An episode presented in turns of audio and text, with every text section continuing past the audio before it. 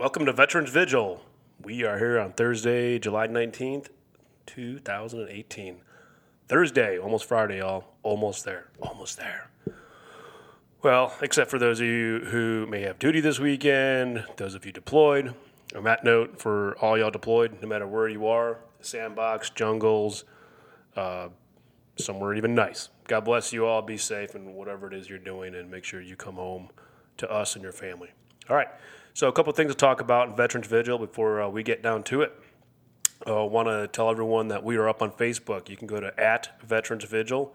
That's at sign V E T E R A N S V I G I L, and you'll find us on Facebook. Go ahead, like us, and uh, you know become more more part of the family. We're also on SoundCloud and on the Facebook page. You can find the link links to our SoundCloud account and hear all these wonderful podcasts. Okay. Excuse me. Other thing is, always want to talk about this and throw it out there. If you're hurting, you're struggling, you need someone to talk to, we have the Veterans Crisis Line. Okay, this is not Veterans Vigil. And this is uh, paid for by the U.S. The federal government. It's uh, the Veterans Crisis Hotline. It's 800 273 8255. Again, that's 800 273 8255. Press 1 and it'll get you to a counselor, or you can text if you don't want to talk to someone. 838 255. That's text 838 255. The last way you can speak to them is go uh, log on to the website. It's uh, veteranscrisisline.net. Again, that's veteranscrisisline.net. In the top right, they have a uh, confidential chat option. If you would want to type it away and, and talk to someone, but bottom line is don't be alone out there. Know you have God in your life. God cares and loves for you, wants you to be here you have family, you have friends, you have battle buddies, you have someone to talk to, okay? So don't give up, hang in there. All right, so what are we going to talk about today? Well, let's start with uh, Veterans Vigil and start with the scripture. Okay, Matthew chapter 16, verse 24. Then Jesus said to his disciples, If anyone wishes to come after me, he must deny himself and take up his cross and follow me. Okay, the title of today's podcast is The Ruck and the Cross. The Ruck and the Cross. So, all my infantry folks out there who've uh, carried a rucksack for a life, you know what I'm talking about. Uh, for those who may not know, don't want to insult anyone's intelligence, let's define what a rucksack is. A rucksack is a very big pack backpack that we put a lot of stuff into and carry for a long period of time. If you want to know what it feels like, go ahead and go get your school bag or something put a 45 pound plate in that baby and go walk, uh, I don't know, five, 10 miles and see how you feel after that. All right. It's heavy. It's quite a burden, but it's a reality in the life of uh, the infantry or special operations or jobs where you just have to carry stuff because you can't fly or drive there. So, having grown up uh, eight years in the Marine Corps infantry and then the rest of my years in Army Special Forces, very familiar with my rucksack. I've, I've lived a great deal of my adult life out of this rucksack. What goes in it? Well, pretty much for your life, everything. Basics, you get your food and your water, and your, and your ammunition. Um, if you're with a mortar section or a machine gun section, you're going to have your mortar tubes, base plates, the bipods. You're going to have the tripods and the T&Es for the machine guns. Lots of extra ammo. Maybe missiles for the Carl Gustav. Uh, what else are you going to have? You're going to have uh, hopefully uh, a change of socks, maybe uh, some skivvies, uh, some wet weather gear if you're in that environment, or something to keep you in the shade. Um, don't forget the MRE spoon. You always need that MRE spoon. All right. But there's not a lot of creature comforts, not a lot of room for bringing anything out there that you don't need. But boy, I tell you, when you when you cinch up those uh, those straps in that rucksack and you put it on, you feel like you have everything, including the kitchen sink. So why do I talk about this and say the ruck and the cross? Because at times, many times, carrying that uh, rucksack can be burden, burdensome. It's kind of heavy. You want to take a knee a lot and rest your feet and get it off your shoulders. Boy, I tell you, get that rucksack off your shoulders. It feels amazing. So why am I comparing that to carrying a cross? Again, in Matthew 20, uh, Matthew 16, verse 24, but whoever loses his life for my eyes of was, he must deny himself and take up his cross and follow me. All right. What's it like being a Christian in the military? Is it easy? Some say yes, some say no. You can say, no, it's not easy, because of some of the things we're exposed to that maybe you won't see. And let's just say the if you were just to you know go to school and, and get a job at you know a, a, company and et cetera, et cetera. You know, we find ourselves in countries where there are many temptations from the from the booze and to you know have, being able to experience the debauchery that whatever this country you know allows you to. Uh, sometimes we see things or are exposed to things that uh, we just wouldn't see in our regular life back here in America. So we have to be tough as a Christian. We have, we have to pull ourselves up by our bootstraps, as they say, to not let this temptation, not let these sins get to us. But in another sense, I think it's easy being a Christian in the military. All right. Um, in my in the number two podcast, just the last one, talked about you know you, hear that old saying, "There's no such thing as an atheist in a foxhole," or as Marine Corps would say, "No such thing as an atheist in a fighting position." So when you're faced with some of the things that we're faced with, especially when you go to war or when you're going through some very difficult times, maybe in training, or you're just faced with difficult personal issues while you have to be a soldier, sailor, airman, or marine. It's sometimes easier to find that faith because you're down, you're on your back, and you only have one place to look up. I'm going to say that repeatedly. When you're down on your back, you only have one place to look up. That's almost a good thing about getting knocked down and having to go through trials and tribulations, is because all the only place you can do is look up. Can't quit. Can't lay in your belly. Can't quit. Let me talk about what it's like to be alone out there. Uh, when you go to the Army Special Forces selection and assessment for uh, the Army SF, a, a, big part of that is being out in the uh, woods or at Camp McCall, having to walk around with a big rucksack on your back by yourself. You can't use the roads, you can't use the trails. You have to be at least 50 meters away from another candidate. You can't talk to anyone out there except the instructors or the cadre. And you're out there with a map and a compass in the middle of the night, walking face first into spider webs, screaming like a little girl. Yes, it happens. It's kind of scary out there. And you feel very alone at times and you feel very frustrated. But let's look at Isaiah chapter 41, verse 10. Do not fear, for I am with you. Do not anxiously look about you, for I am your God. I will strengthen you. Surely I will help you. Surely I will uphold you with my righteous right hand. So if you find yourself in the military, you find yourself feeling alone, maybe you are the only person that is exhibiting and living a Christian life.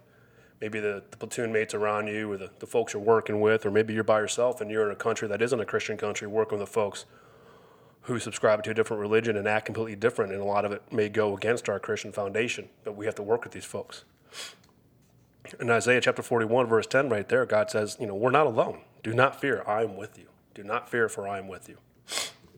Okay. So, we have our faith, we have our allegiance to God. We also have the blessings that He gives us every day by our military service. So, think, just think about that for a minute. Is it tough to be a Christian in the military? Boy, I tell you, I've seen sunsets and sunrises in places in the middle of the Indian Ocean in the deserts in the Middle East.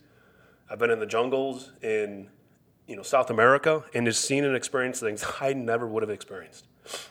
And God put me there. God gave me that blessing to see and experience those things. So if you just think about that for a second and you think about and you cherish the things that you're given on a daily basis, you're given life, you're given the ability to, to serve your country. We'll talk about that in a second too.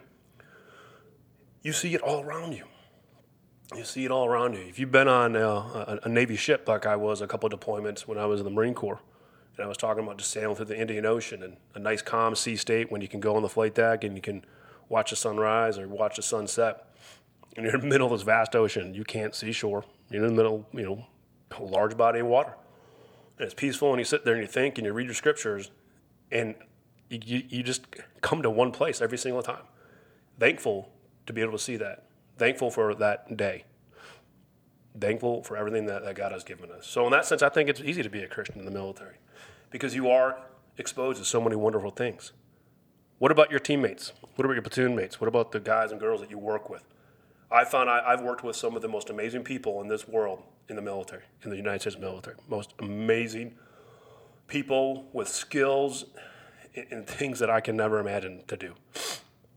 One of the most respected MOSs I have is for a Army Special Forces medic or an 18 Delta. I've seen them work on real people and real situations and real trauma, and they are the calmest, cool, and collected people that I've ever seen under pressure. They have a human being's life right there in their hands that they're responsible for. And just come. Like I'm talking to you right now. Hey, how's it going? Yeah, okay, I need those trauma shears. Yeah, I need this. And, and just, it's so impressive. And how, but how fast they have to work under, under that pressure. So I've, I've been blessed to work with people like that.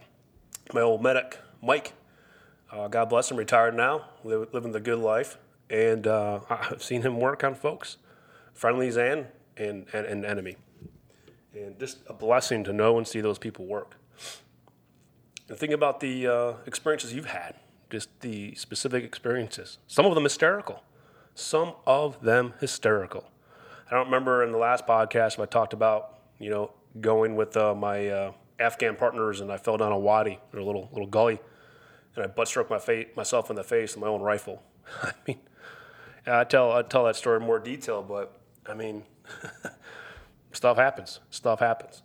Or the guy that was on my team was our very first uh, deployment to Afghanistan, and we did a mission task organization, and um, uh, my my buddy who I'd gone through the Q course with, we were both new guys to the team, and you're always trying to impress everyone and they did the mission task organization, who was going to be where, etc. And we were going in uh, low profile on uh, civilian vehicles, and they were manual transmissions or a stick. And Rick was tasked with driving. Well, Rick, after the mission brief, comes to me and says, uh, "Hey, Pat, I, I, can't drive." I go, "What do you can't drive? What's wrong?" And he says, uh, "I don't know how to drive a stick." Look, and I'm like, "You're a grown man. You can't drive a manual transmission." Yeah, what, what are we gonna do? I Go, well, we got to tell him. Well, we can't tell him. Well, you can't drive into combat if you can't drive stick, bro. So the next day, we go to the mission, we work it out. Someone else drove, and it was all good. The next day, the guy, because you know we had to tell the guys.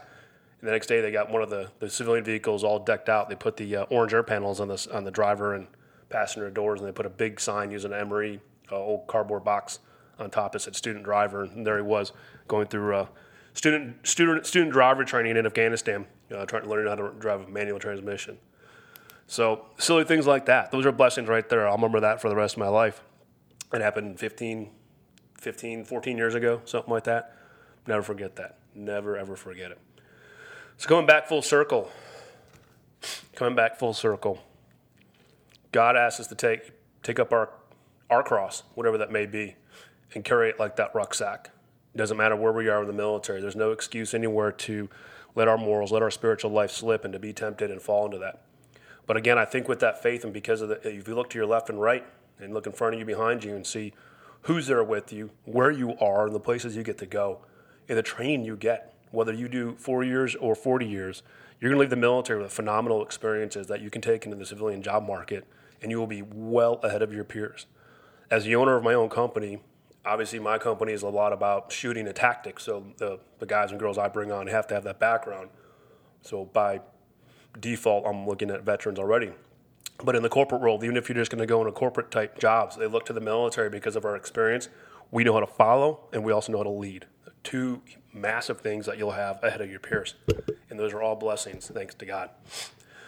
So, in summary, the rucksack and the cross. Can you carry the cross while serving in the military? Absolutely. And you find your faith and you find your fellowship with other Christians, people who are living the Christian life, because the temptations will be there, just like anywhere else in life. Okay, military isn't any different. Yeah, sure, there may be some things and places you may go where you won't, you know, see those things here in America, but by and large, the temptations are the same in the military as they are here in the in the regular world out of the military.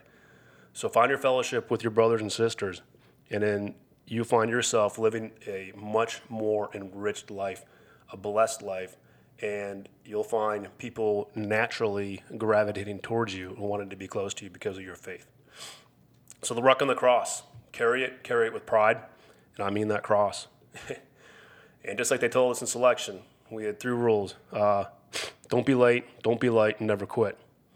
And don't be late is obvious. We had times we had to make. Don't be late. Our rucksack always had to be a certain weight, uh, less our water and chow.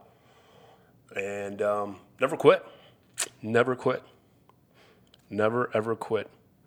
Jesus knew what was going to happen, and he carried his cross, and he never quit. And he rose from the dead three days later to fulfill the scriptures and died on that cross for our eternal salvation. If he could do that, if he can endure that pain, if he could deal with the betrayal that he dealt with, wearing that crown of thorns, carrying that cross, being beaten, being stabbed. What can we do? What can we do to carry our cross? It doesn't have to be a burden like a rucksack, though. You should actually carry it with pride. You should carry it with zeal, and you should carry it with motivation. You don't have to walk around town holding your scriptures, holding your Bible in your hand, beating it and yelling. If you want to, then so be it. But you find your way. This is why I'm doing Veterans Vigil. This is why I'm trying to reach out to people in the world because my megaphone is this internet right now. And, and we are all brothers and sisters in Christ, and we are all brothers and sisters who served in the military or still do serve in the military. Okay? This is my cross right here, and I carry it with pride and I carry it with a zeal to reach out and touch people. You do the same. You can do it. All right. God bless you all. We'll wrap this up. Uh, reminder if you're hurting, you need someone to talk to, Veterans Crisis Line, 800 273 8255. Again, that's 800 273 8255. A couple uh, podcasts coming up here in the next couple of days. I'm going to be interviewing a, uh, a soldier. Um, she worked in uh, mortuary affairs. You know, I know we think about our folks out there, and you know, you think about the infantry kids out there fighting in the front lines in Iraq or Syria or Afghanistan. You think about your steely-eyed Green Berets, et etc. Yes, okay, even Navy SEALs. You think about all those folks, you know, who go to war and see the actual conflict, bullets flying both ways, the two-way range we call it.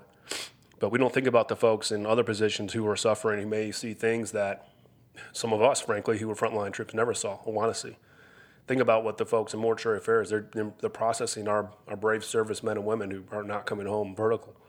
Think about our chaplains out there who have to give those people the final blessing before they get sent back home in a, in a metal box with a flag on it.